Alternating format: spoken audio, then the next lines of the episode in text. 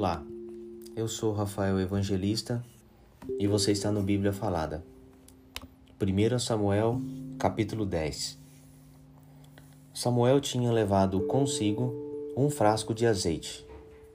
Ele derramou o azeite na cabeça de Saul, beijou-o e disse: O Senhor Deus está ungindo você como o chefe do seu povo, o povo de Israel. Você o governará e o livrará de todos os seus inimigos. Esta é a prova de que Deus o escolheu para ser o chefe do seu povo. Hoje, quando você for embora, encontrará dois homens perto do túmulo de Raquel, em Zelza, no território da tribo de Benjamim. Eles vão contar a você que já foram achadas as jumentas que estavam perdidas. Contarão também que agora o seu pai não está mais preocupado com elas, e sim com você, e que ele está dizendo: Que posso fazer para encontrar meu filho? Você deve seguir até chegar à árvore sagrada que fica em Tabor. Ali você vai encontrar três homens que estarão indo a Betel para lá oferecerem sacrifício a Deus.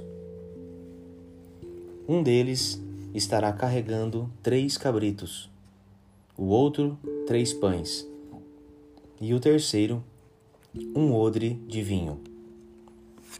Eles vão cumprimentar você e vão lhe oferecer dois pães, e você deve aceitar. Em seguida, você irá para o monte de Deus, em Gibeá onde há um acampamento dos filisteus. Na entrada da cidade, vai encontrar um grupo de profetas descendo o morro, vindos do altar. Eles estarão tocando harpas, tambores, flautas e liras, e estarão profetizando. Então o Espírito do Senhor dominará você, e você vai agir como um profeta junto com eles e ficará uma pessoa diferente. Quando disser que isso aconteceu, faça tudo o que tiver de fazer, pois Deus estará com você. Vá na minha frente para Gilgal. Eu me encontrarei com você lá e oferecerei sacrifícios que serão completamente queimados e ofertas de paz. Espere lá sete dias até que eu chegue e diga o que você deve fazer. Deus mudou o coração de Saul no momento em que ele se despediu de Samuel. E naquele dia aconteceu tudo o que Samuel tinha dito. Quando Saul e o seu empregado chegaram a Gibeá, um grupo de profetas o encontrou o Espírito de Deus tomou conta de Saul e ele se juntou a eles, agindo como um profeta. Algumas pessoas que o conheciam viram isso e perguntavam: O que aconteceu com o filho de Quis? Será que Saul virou profeta? Um homem que morava ali perguntou: E os outros? Será que os pais deles são profetas?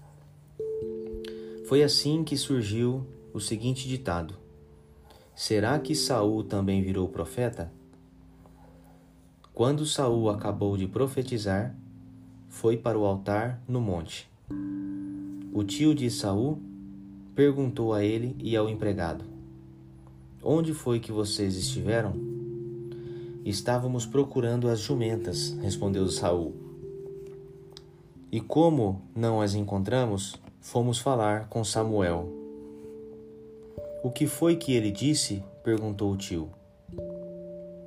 Ele nos disse que os animais já haviam sido encontrados, respondeu Saul. Porém não contou ao tio o que Samuel tinha dito a respeito de ele se tornar rei.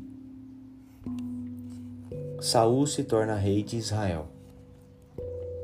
Saul chamou todo o povo para uma região onde faria uma reunião religiosa em Mispa, e disse: O Senhor, o Deus de Israel, diz: Eu tirei vocês do Egito e os livrei dos egípcios e de todos os outros povos que os maltratavam.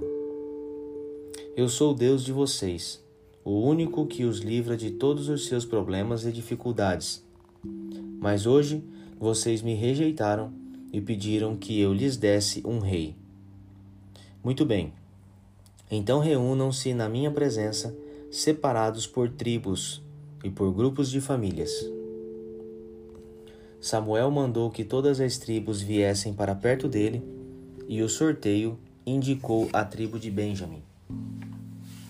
Então Samuel mandou que as famílias da tribo de Benjamim avançassem, e a família de Matri foi indicada. Aí os homens da família de Matri avançaram, e Saul, filho de Quis, foi indicado.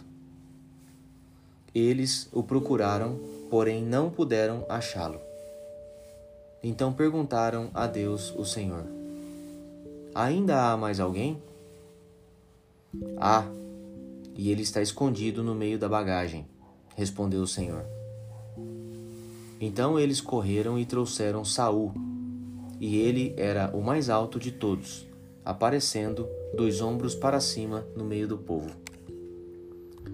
Samuel disse ao povo: Aqui está o homem que o Senhor Deus escolheu.